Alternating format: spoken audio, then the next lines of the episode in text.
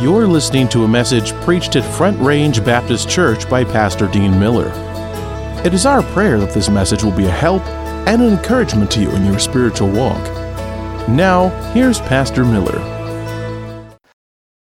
Revelation chapter 2, we're going to just go through this, this, this church tonight for a few minutes, and then I'm going to call you to prayer. We're going to pray. We're going to spend a little time. Let's, we're going to pray for these who've been saved and, and really pray that we can be good stewards of that. Now the stewardship begins. Salvation is a miracle of a moment, discipleship is the journey of a lifetime. And remember, the Great Commission is, is three parts uh, preaching the gospel, getting baptized those in the name of the Father, the Son, and the Holy Spirit, and then teaching them to observe whatsoever things I've commanded you.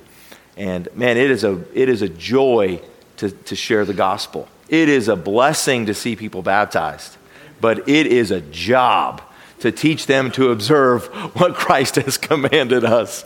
And so we want to be a, we want to be a faithful Great Commission church. Amen? The whole thing, the, all of it.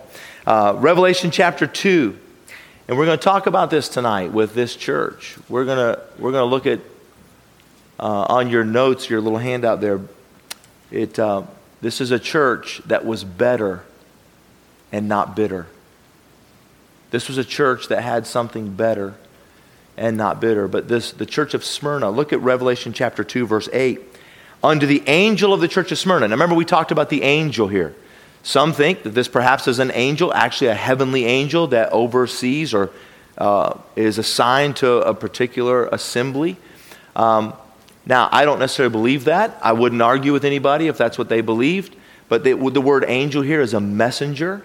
So, whether this is a messenger that God was sending, uh, that Jesus sent to deliver this message to that church, perhaps. However, I don't think so. My personal, my personal belief is that every one of these angels, except for the church of Smyrna here, but these angels were given a correction in their life of something that they needed to do, which means to me that that's a human messenger, which would be an understanding of the principal shepherd or pastor of that church. And by the way, why would he write, when he's writing to the church, why would Jesus write? If, if it is so, why would he write to the pastor? Why, why wouldn't he write to the whole church? Why would he write to the pastor, under the angel of the church? Well, I'll tell you why. Because the pastor is going to give an account. I'm going to stand before the Lord. And I'm going to tell you something. This, I've, I've said this before, but this weighs heavily on me. Some people will criticize and say, Pastor, why did you make this decision? Or why are we not doing this? Or why did this, why, why, have, you, why have you done this? And I want to tell you, uh, I, I had somebody call me the other day and just, boy, put some heat on me about some things. Just, man, boom. And they came to me later and said, Hey, I kind of put some heat on you. I'm sorry. I said, Trust me. Uh, you didn't put any heat on me. And he said, Well, I, put some, I was putting some pressure. And I said, Listen, I go to bed with pressure, I wake up with pressure. And the pressure is not you. The pressure is I have to stand before the Lord and give an account. And I, and I, uh, I think about that often. That's, that's, in front of my, that's in front of my eyes. Uh, often, I'm going to give an account uh, for the souls in this church. And so, so Jesus, when he wrote this letter, he wrote it to this messenger and said, Hey, I'm writing to you because there's some things that your church needs to know. Look what he says, verse number 8. Unto the angel of the church of Smyrna, write, These things saith the first and the last, which was dead and is alive. Now remember, Jesus always describes himself to these seven churches by one of the characteristics that he was seen of John in chapter 1. Remember, with, with Ephesus, he held the seven stars in his hand. Remember that? Well, that's what John saw in Revelation 1. He saw him in the midst of the candlesticks with, one, with his seven stars in his right hand. So, but he highlights he highlights something about Christ from Revelation 1. And what he highlighted here was he who was dead and is now alive.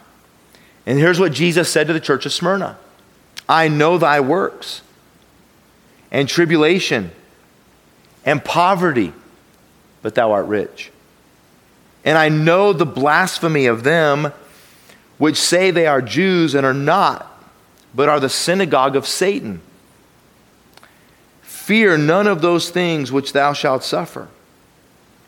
Behold, the devil shall cast some of you into prison, that ye may be tried, and ye shall have tribulation ten days. Be thou faithful unto death, and I will give you the, thee the crown of life. He that hath an ear, let him hear what the Spirit saith unto the churches. He that overcometh shall not be hurt of the second death. Now, this is a letter Jesus is writing to the church of Smyrna. Now, the church of Smyrna, the city of Smyrna, is on the west coast of Asia Minor today, modern day Turkey, but it's on the west coast there. And it's interesting, but uh, Smyrna has the idea, it's the same word where we get the word myrrh. Myrrh was produced there. It was a, it, it was a very wealthy city. It had a great production uh, of, of spices and, and specifically myrrh. It was well known for that. And, uh, and Smyrna was, Smyrna, the, the very word of myrrh or Smyrna means crushed. You took the spice of myrrh, and when you crushed it, it gave a beautiful fragrance.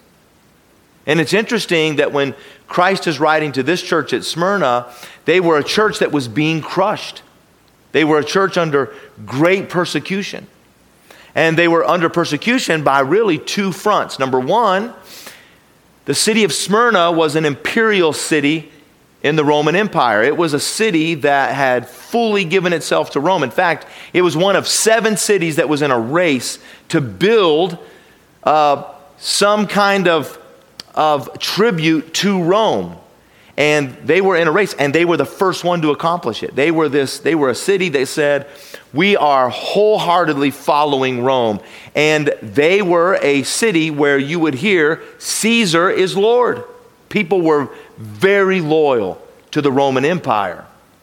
So you had, you had great Roman uh, allegiance. And with that came the Greek influence and the Roman influence. And so they were, they were a pantheistic culture. They worshiped all kinds of gods. In fact, they had temples to all sorts of gods Zeus and, and uh, Athena and so many other of the Roman and Greek gods that these people would have worshiped in Smyrna.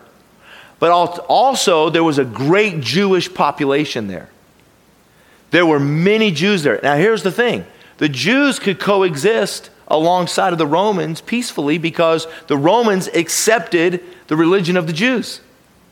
Now, they didn't like it necessarily, but they tolerated it. They had made a deal with them.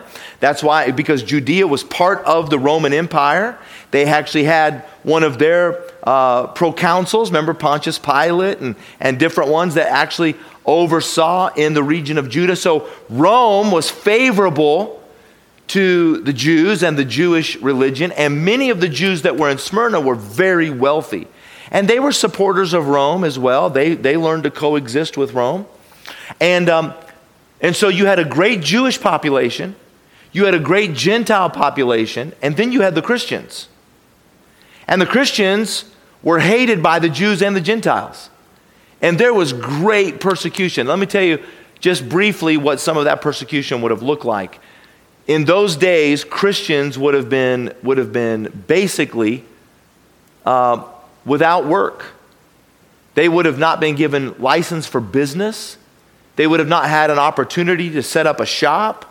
Christians, in fact, look in your Bible here at verse number nine. I know thy works. Now, watch this. And tribulation and poverty. And that word tribulation in the Greek language, that word tribulation is a crushing. It is a it is a pressing. It's the same word that is used of the millstone that grinds out the wheat or the press in the olive press that crushes the olives or the grapes and presses out the oil and the wine. And he said, I know your crushing. I know the pressing. I know the pressure that's on you. And I know your poverty. Now, that word poverty is the word for destitute. They had nothing. They, they were people who, who were under such pressure. The Christians in Smyrna had nothing. Many of them didn't have a home, they couldn't have a job. These people were suffering. Now, see, we don't really grasp that in America. We, we don't grasp that. But I will tell you this there are many of our fellow Christians around the world who know exactly what they're talking about. There are people today around this world that are suffering in dire ways, giving their lives. Do you know statistics say about one, if, if, if, if what we consider to be born again Christians, if you were to take a number and you were to be conservative with that number, you would say worldwide about one in 150 professed believers are suffering in ways that will actually cost imprisonment or death around the world today. More Christians are suffering under persecution right now than at any other time in Christianity. Now, we don't understand that, and I think, I think some of us have seen a glimpse of what could possibly come. In our country and in our culture, we pride ourselves of religious freedom. America says we have religious freedom and we're tolerant of all religions until I've been asked to come and speak before general assemblies of Congress or whatever. I've had to pray prayer, and they'll say, hey, now just don't pray in Jesus' name. You know, you can say God, you can say Father, and so somehow I always miss that. And I was standing before a joint session of Congress in Mississippi, and the governor had invited me to come, and and, uh, and the guy that was handling me just said, Hey, the governor's going to introduce you. He's going to say some things about you. And then when you pray, you just, you know, pray generally to God and, and just, just leave Jesus out of it. And, uh, and I, said, um, I said, Well, I said, I don't know who you pray to, but I pray to Jesus. And I said, I wouldn't ask you not to pray to the, the one that you pray to. And I pray to Jesus and we're standing off in the wings. And he said, Well, that's going to be a problem. And I said, Not for me or Jesus. True story. And so my wife is sitting out there with the governor's wife over there and the little thing, and they brought me out, and the governor said nice things, and then I got up and, and then I prayed. And then nobody said nice things because I prayed, and I prayed the gospel. And I prayed about the wickedness and the sin of our nation and what goes on in these halls and what we try to justify under politics, the murder of the unborn babies and calling calling holy what God calls unholy and God forgive this chamber. In Jesus name. Amen. and I was just thankful that the governor said he gave me one of those. But anyway, so here's the thing like the, we, we, we, we say we tolerate. Now, people don't like the narrowness of Jesus only. And you'll get some pushback when you do that. I mean, I've been, um, I preached live on the radio many years ago, and we're on the internet now all the time. But years ago, when I went to Mississippi, before we were live streaming, I was preaching on our 98.1 and it was uh, the, the, the Rush Limbaugh, Sean Hannity, and all that station, and it was live Sunday morning, Sunday night, Wednesday night and I get to preaching. And man, I got, I got some letters of death threats and all kinds of things. We had a big university there, and some, some biology professor challenged me to a, uh, some kind of debate to tell me I was a fraud. And so he came and met with me in my office. And after about 15 or 20 minutes, he left, and I never heard from him again. and we, we, we talked through the gospel and uh, his standing before God. And, and you know, when you, when you preach the Bible and you preach the gospel and you preach the narrowness of Jesus Christ only, had these Christians in Smyrna said, hey, can we add Jesus to the pantheism of Rome? They would have said, absolutely. Jesus was a wonderful teacher. He spoke great words of wisdom. He, great, he introduced great philosophies to the world. He, he, uh, you know, the Romans would have loved him in the fact that he was a great kingdom builder. The Greeks would have liked him because he got new philosophies. And so the Jews would have loved him because he was one of theirs. And they would have loved to just put him up on the shelf with all their other gods. There's Zeus and uh, and there's uh, Athena, and, and, there's Jesus right up there on the rest. And everybody was said, you know, we'll, we'll, we'll just talk about treating your neighbor good and not judging others and loving one another. And those things that Jesus taught that are all very, you know, in this world, the way they're interpreted, it's all very whitewashed, right? But wait a minute. But he, this great teacher, claimed to be God. And so if a teacher teaches something that isn't true, he's not a great teacher. And Jesus said, I am God. And he said, There is no other way. If a man's going to go to the Father, he's got to come through me.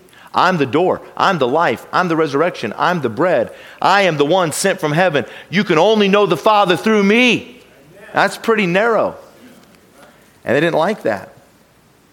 Now, we, we can get a little persecution in our country. I think we, we may see more as the times go on.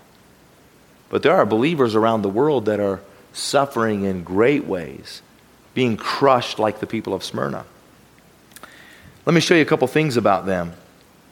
Very quickly, I want to show you what the Lord says where He commends them. He said, I know your works. I know your works. You know, they were crushed, but they were working.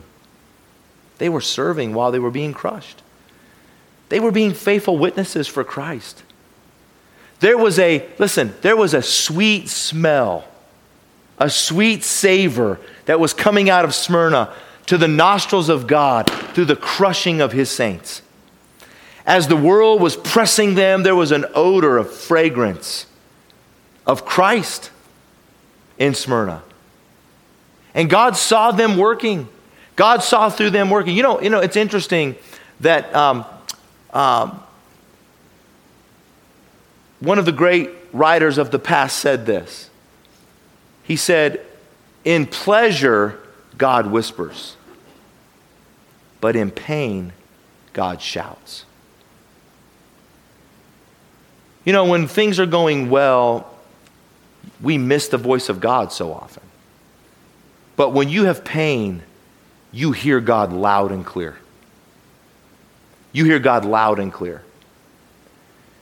I was listening to a testimony from a man that uh, I worked with in Mississippi many years ago, and he got saved and got right with the Lord, and and uh, I married he and his wife, and then uh, just just a, a man who had been a mess. But for for a long time, I chased that guy from pl- pillar to post and he was living wide, high, and handsome, man. He, he was working offshore. He'd go out 28 days. He'd make a bundle of cash. He'd come in and he'd burn it up. He'd go back out for 28 days, make a bundle of cash, come home, burn it up. And he was just running through life as fast as he could go. And I was trying to catch up with him. I couldn't catch him. And then one day, he had a girl on the back of his motorcycle, and they had an accident on the interstate. She was hurt some, but in that, she broke her arm, found out that she was pregnant. He was in a coma. Somebody called me and said, Hey, David's in a coma in the ICU. I'd go in the ICU. I got 15 minutes to visit. I'd ask the nurse to step out. He's got hoses going over. I'd pull up a chair right next to his ear. And I'd say, David, God has been chasing you, and you've been running from him you're lost. You are unsaved. You're in your sins, and Jesus loves you, and He died for you, and He wants to save you and change you. And I would preach. And I know some of those nurses were thinking, What is he doing? I'm just preaching at this guy in a coma. And I'd come by the next day, and I'd part two. You are a blasphemer and away from God, and you. God has given you, God has given you chance after chance after chance. If you have any life in you, you need to call upon the Lord. So I was in my office one day and I got a phone call and said, Hey, you need to go to the hospital. David Lawler's awake and he is agitated. He's not going to be calm until you get down there. He's asking for you. And I went in there, man, he was a changed man. I heard him giving his testimony in a church down in Alabama this last week, and he talked about when God put him flat on his back and when he was in that coma, he was talking to God. And I'm not talking about in some mystical way. I'm talking about like he was aware he would wake up and he would see his mama praying for him in the corner. And he'd hear me preaching at him over here. And he could see all the tubes. And he said, I couldn't just wake up. I would just cry in my heart. I would just cry. And I would just talk to God. And God would talk to me. I didn't like what God had to say. He said, finally, I gave in. But let me tell you something. It's in pain when God shouts. Charles Haddon Spurgeon said that he he said, I, have, I kiss every wave that slams me on the rock of ages. It's through the times of darkness when God brings waves of trials that crush us down. We learn the most in those times. The church of Smyrna God said, I know your works. They were doing a great work while they were being crushed. God was doing something with them while they were being crushed. There was great things happening in Smyrna while these people were being crushed. And may, may we understand that. You know, many of us as Christians, we read through, we read through Hebrews chapter 11, and we love that. Man, by faith, Abel. By faith, Noah by faith. Look what these guys put to flight the armies of aliens. These people, man, they stopped the mouths of lions. They quenched the flames of fire. Look what these people did by faith. And then you get down towards the bottom of that chapter and it said, and others also wandered in sheepskins and goatskins in caves, were sawn asunder, Love not their lives unto the death, of whom the world is not worthy you know, we like the by faith they were victorious, but, the by, but others also. I will tell you, I don't, I don't like pain. I don't like persecution. I don't like those things. I don't, I don't want those things. But the church of Smyrna was in the middle of it, and they were being crushed, but the Lord knew it. And He saw them. Aren't you thankful that the Lord knows where you are, and He sees where you are? And your crushing is a sweet fragrance. That's what Paul said. Paul said, when we go about, we bear a sweet fragrance of Christ in this world. Well, you know how we do that? It's through, generally, through crushing. There are some Christians who are going to go through great trials, and God's not going to remove that trial.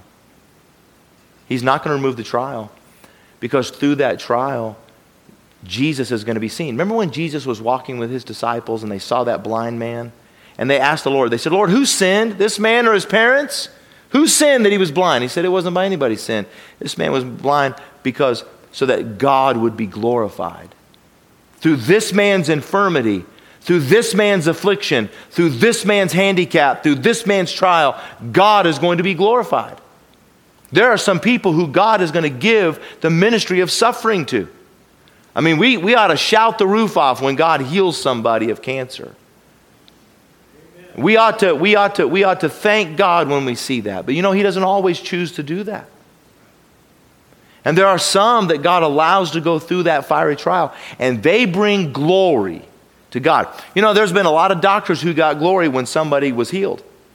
There's been some medicine that got glory when somebody was healed. I'm thankful for all of that. I'm grateful that when Paul had a thorn in the flesh, God gave him a doctor, Luke, to go with him. I'm thankful for that. But I want to tell you something. When somebody goes through trials and they go through fire trials and there's something different about them, and the joy of God is seen in them, and a faith is seen in them, and faithfulness in the midst of that crushing, God said, I see that work. I see that work. You're working under the pressure of the stone as it crushes out. And what's coming out of you is glory to God. Now, notice this. He said in verse number 9, he said, I know the blasphemy of them which say they are Jews and are not, but are the synagogue of Satan. Notice what he says in verse 10 Fear none of those things which thou shalt suffer. Behold, the devil shall cast some of you into prison that ye may be tried. Now, now let me just say this. The Lord is very careful here because these people, these Christians, were surrounded by the Roman Empire by all of these Gentiles and by these Jewish uh, congregation that were against them. In fact, there were two men in Smyrna that were, that were advisors to, to Rome that were actually Jewish proselytes. They were Jews by religion, and they hated the Christians. In fact, if you fast forward through time, what makes this very interesting is do you know who one of the pastors in Smyrna was? In the first century, one of the pastors there was a man by the name of Polycarp. He was one of John, the Apostle John's converts. And Polycarp was one of the pastors in Smyrna. The pressure got so intense at one point that the Christians in Smyrna said to Polycarp, You need to flee. And so he did. But he was arrested, he was brought back in, and he was brought into, into the arena and they were telling him to recant. They were telling him to take it back. Take back that Jesus Christ is Lord. Say Caesar is Lord. Take it back. And Polycarp stood there and he said, they said in the writings, his white hair and that white beard, as he looked up with piercing eyes upon the, the, the, uh, the men that were overseeing the council. And he looked at them and he said, These 86 years, I have served him. And he has not failed me yet, nor shall I fail him. And Polycarp, they said, We're going to burn you. And he said, Then haste. Then haste. Make haste. Do it. But I will not recant. And it was some of the Jewish people that ran in their, in their zeal to, to acquire the fuel to burn him. They put Polycarp on the stake, they put the fuel underneath him, and they began to burn him. The flames went around him, it said, it went around him and formed a vortex above his head. Polycarp was unhurt. And they yelled, Thrust him through! They ran through with a sword, pierced Polycarp through the heart. The blood began to rush from his chest and extinguish the fire. And then Polycarp died from bleeding out and not from burning. But while he died, Polycarp gave praise to Jesus Christ. But it's interesting to know what Jesus said here to this church. He said, Smyrna, you're being crushed, and I know it. And I see the work that you're doing while you're being crushed. I see the pressing, but I want you to understand something it's Satan. It's not Rome, it's not the Jews. You wrestle not with flesh and blood. It's the synagogue of Satan. It's those who claim to be Jews, but they're no Jews. They're not Jews. These are the group that Jesus referred to in John 8 44 when he said of these Jews who knew who he was and rejected him as Christ. And he said, Ye are of your father the devil. It's in Romans chapter 2, that group of Jews that Paul was writing to in Romans chapter 2, when Paul said, A Jew is not a Jew of circumcision of the flesh, it's only a Jew of circumcision of heart when he's been made clean and his heart has been renewed. That's a real Jew. It's not the one of the flesh, but one who has been cut in the heart and been made new. These were Jews who had rejected Christ, and he said, This is the synagogue of Satan. He said, Now the devil's going to throw some of you in prison. Listen, it won't be Rome. It's not the Jews persecuting you, it's not Rome persecuting you. And I want to just say something to Christians for a minute. We, we live in a weird time in American history. I had a man not long ago come and meet with me, and he wanted to, he wanted to find out if I, he said, Will you tolerate MAGA in your church? And I said, Let me ask you a question. I said, I'm not going to ask you if you're for or against him. But are you asking me to choose between Nebuchadnezzar and Herod? Nebuchadnezzar was neutering young people, making eunuchs of young men manipulating genders and changing their identities in his blasphemous reign against God, building images that he demanded worship for. And if you don't worship me, you burn. I said, now we have a party in our country that resembles that. And I don't support that. They'll burn the babies, they'll, they'll imprison their opponents, They're, they are mutilating a generation I don't support Nebuchadnezzar. And now Herod, he came in, he was an Edomite, but he borrowed Judaism so he could become the king of the Jews. And he was a, a corrupt man. And you're asking me if I'm going to follow him. I, listen, we have our eyes on one, and that's Jesus Christ. And I will tell you something right now, listen to me. We live in a weird time navigating all the political alligators in the world. But I want to tell you, as a church, listen to me, as a church, we better understand that our battle is not with flesh and blood. This is not a liberal, conservative, Democrat, Republican. This is not a, a Biden, Trump. This is none of that. We as a church better be laser focused on the fact that there is a devil and we wrestle with him. It is Satan doing this. Jesus didn't say, hey, listen, listen, some of you, Rome's going to imprison you. And others of you, you're going to be persecuted by these Jews. He didn't say that. He said, It's Satan's synagogue, and the devil will cast you in prison. That's your enemy. The rest of them are your mission field. And we as Christians better understand that. We live in a world today where we, we're going to meet people in political places at political, at political beliefs that are not like ours. And I'll tell you what they need. They don't need, they don't need to vote our ballot. They need our Jesus Christ. They need to kneel before Christ is Lord. I, I'm just saying, we, this, is, this is Christ focused them back on the enemy. And I think we have to be focused back on who our enemy is. Be sober. Be vigilant, for your adversary, as a roaring lion, the devil, walketh about seeking whom he may devour. That's the enemy. And Nebuchadnezzar was fully in the power of Satan. And so was Herod, by the way.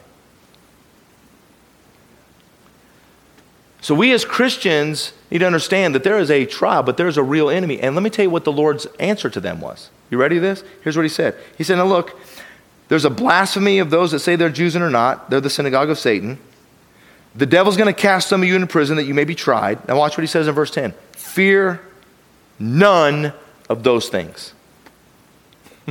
Fear none of those things. Now, why are we not fearing the devil? Because he's a defeated foe. He's the captain of a sinking ship, man. Do you, know, do you know all the things that are going on politically right now are just people who are rearranging the deck chairs on the Titanic? That's all they're doing.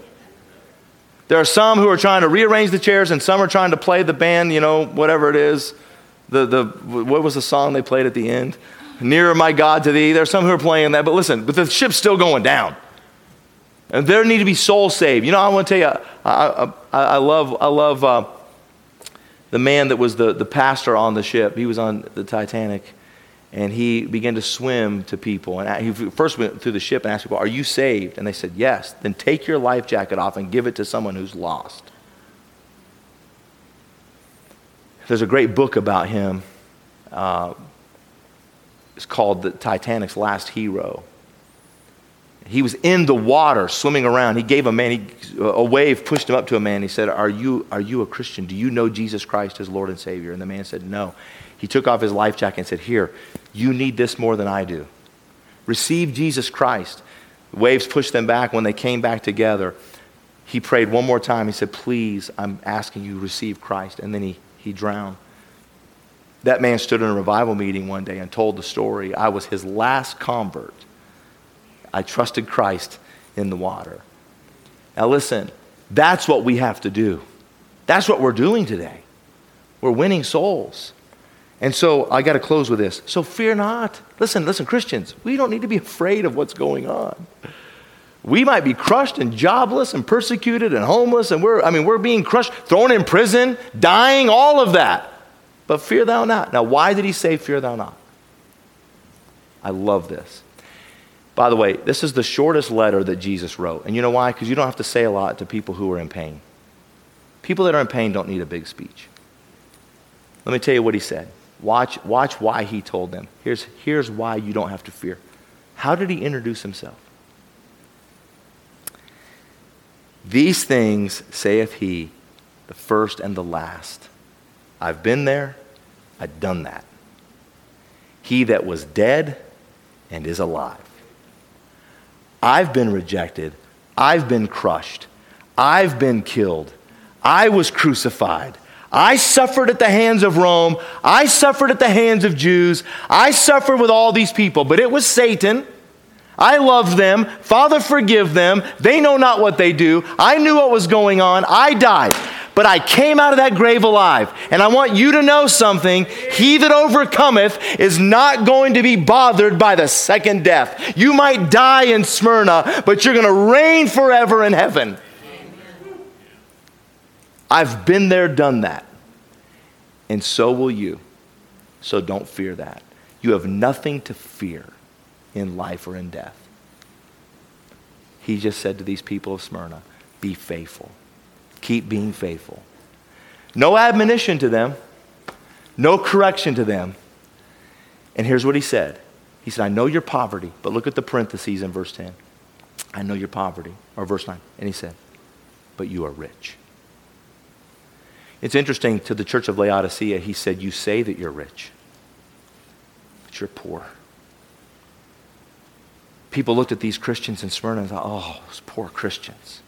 But the father looked down and said, Oh man, how wealthy these are.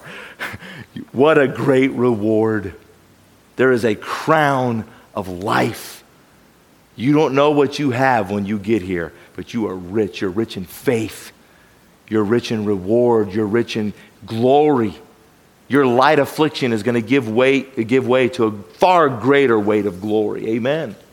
Hey, listen, there are some Christians that we look at today and we think, oh, poor them and yet they're the richest among us.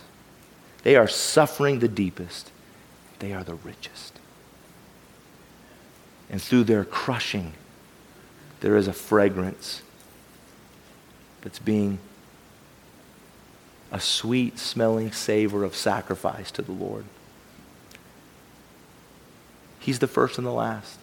He's been where you are, He was there first. He conquered it. You have nothing to fear. Amen? Father, thank you for Smyrna and the letter that brings us encouragement. Lord, so grateful for the power of Christ. Thank you for your conquering of the grave and death and hell, trampling on Satan. And Lord, one day we're going to see him chained. We're going to hear him confess with that crooked tongue, Jesus is Lord. And Lord, he will be in eternal damnation. We're going to reign forever with you. We're going to glorify you. What a day that will be. Lord, until then, may we be faithful. May we pray for those around the world who are suffering. Our fellow Christians who are under the great crushing of persecution. May we remember them, pray for them.